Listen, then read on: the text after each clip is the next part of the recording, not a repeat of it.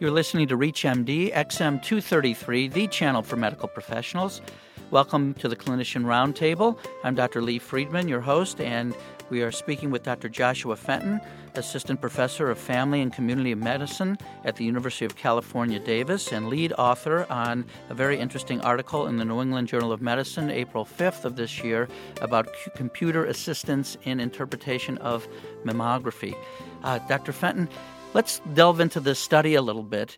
Again, tell us the population that you were looking at. We assessed the interpretation of mammograms at 43 facilities in 3 U.S. states, and we looked at a study period from 1998 through 2002, during which time about 430,000 mammograms were interpreted at those facilities, and those were received by about 222,000 women. And then did you look at all of the data, all of the centers, I should say, when you were looking at the computer assistance? During that period of time, about 7 of those 43 facilities adopted the computer-aided detection technology, and so we looked at how the adoption of that technology affected the outcomes of their mammograms. So a very large number of mammograms, and then the before and after data, was that based mainly on those 7 facilities? You know, we looked at the interpretation of mammograms at facilities,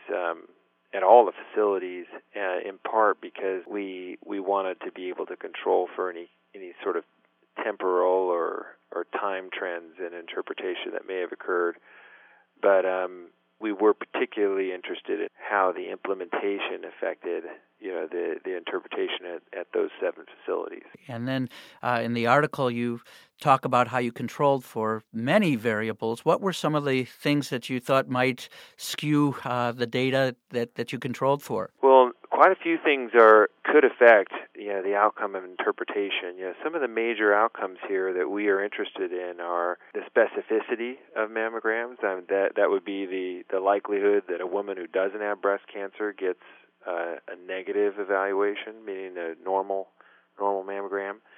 We're also interested in sensitivity, so the likelihood that a woman who has breast cancer will get a positive mammogram.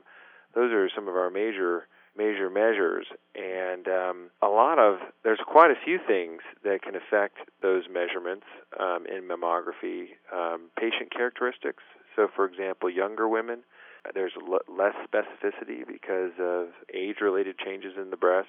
Women who have denser breasts have less specific and also less sensitive examinations, so it's important to control for those factors.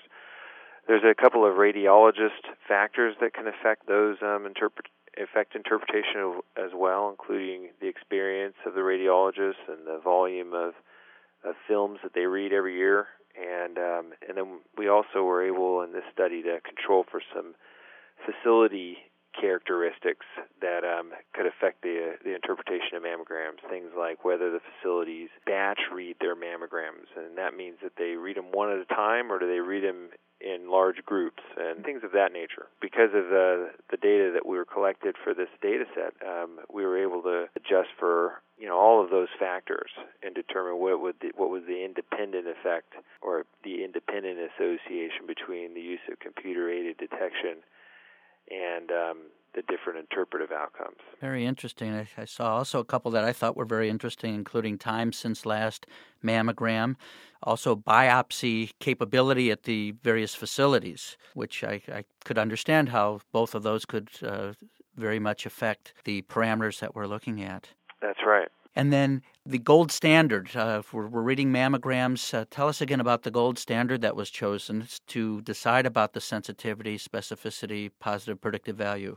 Right. These data, the mammogram data, are linked to cancer registries. So the gold standard really is whether a woman does or does not have breast cancer diagnosed within a year of getting her screening mammogram. Okay, and that was ascertained through these data banks that could link the diagnosis of cancer with the mammograms? Right, that's through regional or local cancer registries that have been at a very high quality cancer data for these populations within which that these women were a part of. So some of these are national cancer registries, for example, the SEER registries and Others were statewide registries. And as I remember reading the article, the availability of data for follow-up was pretty good. You didn't lose too many to follow-up. Well, that is one remarkable thing about this Breast Cancer Surveillance Consortium data, is that it's because it's population-based data. It's really hard. You really are lucky to essentially lose. I mean, there's some missing data, but in our analysis, it's not like a cohort study or a randomized trial where you're following women. We're really capturing practically all of the data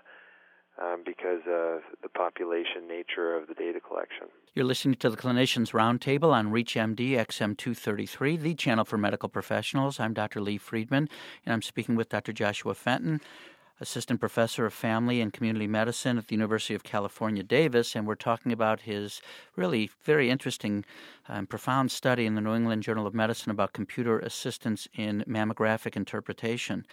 So we have a large population, and we have a gold standard by which to measure the various parameters of mammographic interpretation. How did you decide what mammogram was deemed positive and what was deemed a negative mammogram?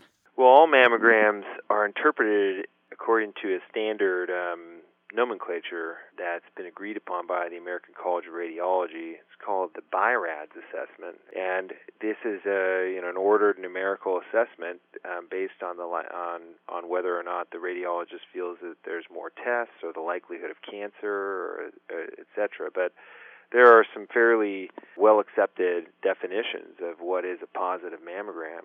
Essentially, it's a mammogram in which the radiologist thought that the patient needed either more images or more evaluation, or that they frankly thought that there was likely evidence of breast cancer on the film.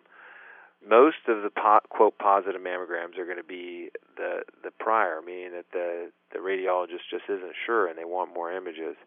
But we use, fairly standard definitions of BI-RADS to classify the mammograms as negative or positive.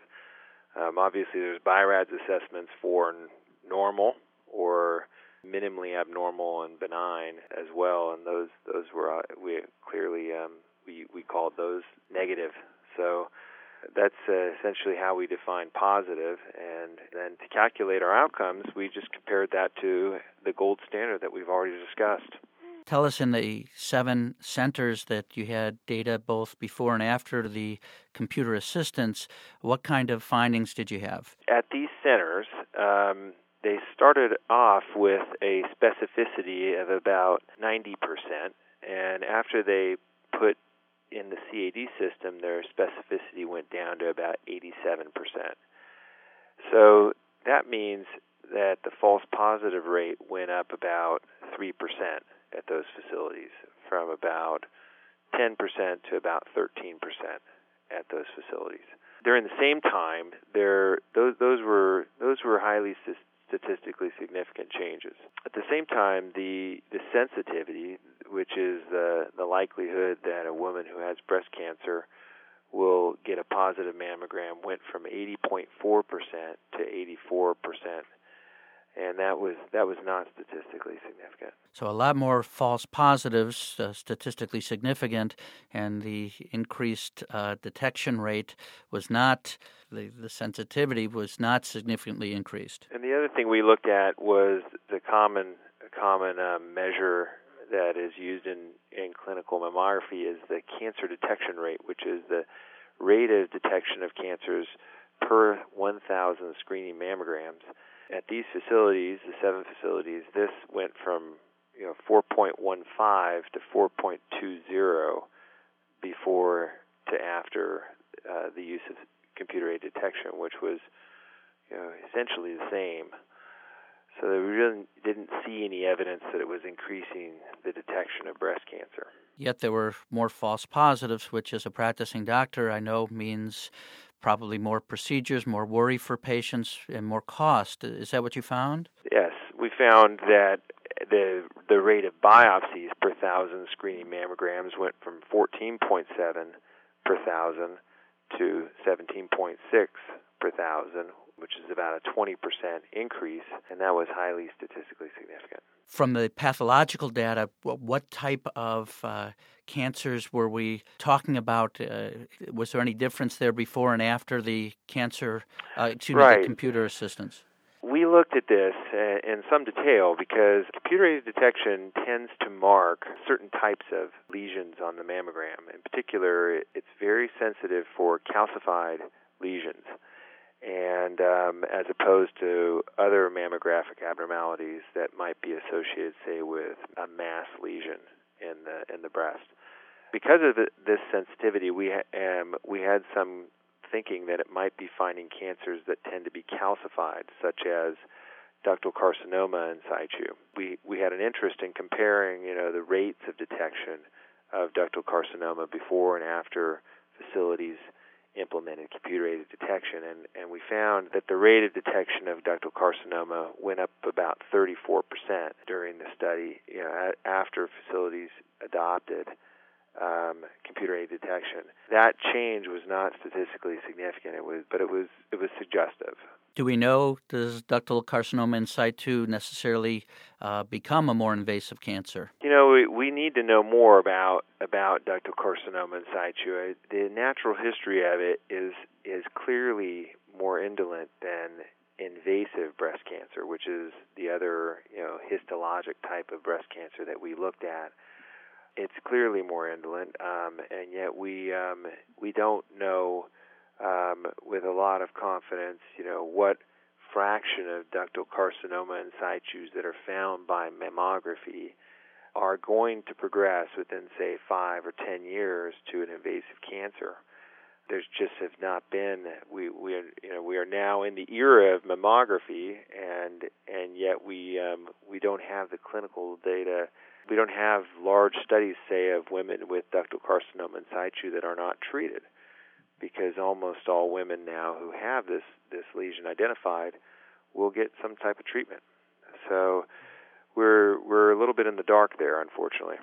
I want to thank Dr. Joshua Fenton, who has been discussing with me computer-assisted interpretation of mammography. He's reviewed for us this very large and well-done study controlling for multiple possible confounding variables with a beautiful gold standard and follow-up, which has concluded that with computer assistance, we're seeing more false positives, biopsy rates, costs going up without clear benefit. I'm Dr. Lee Friedman, and you've been listening to the Clinicians Roundtable on ReachMD XM233, the channel for medical professionals. For comments and questions, send your email to xm@reachmd.com. Thank you for listening.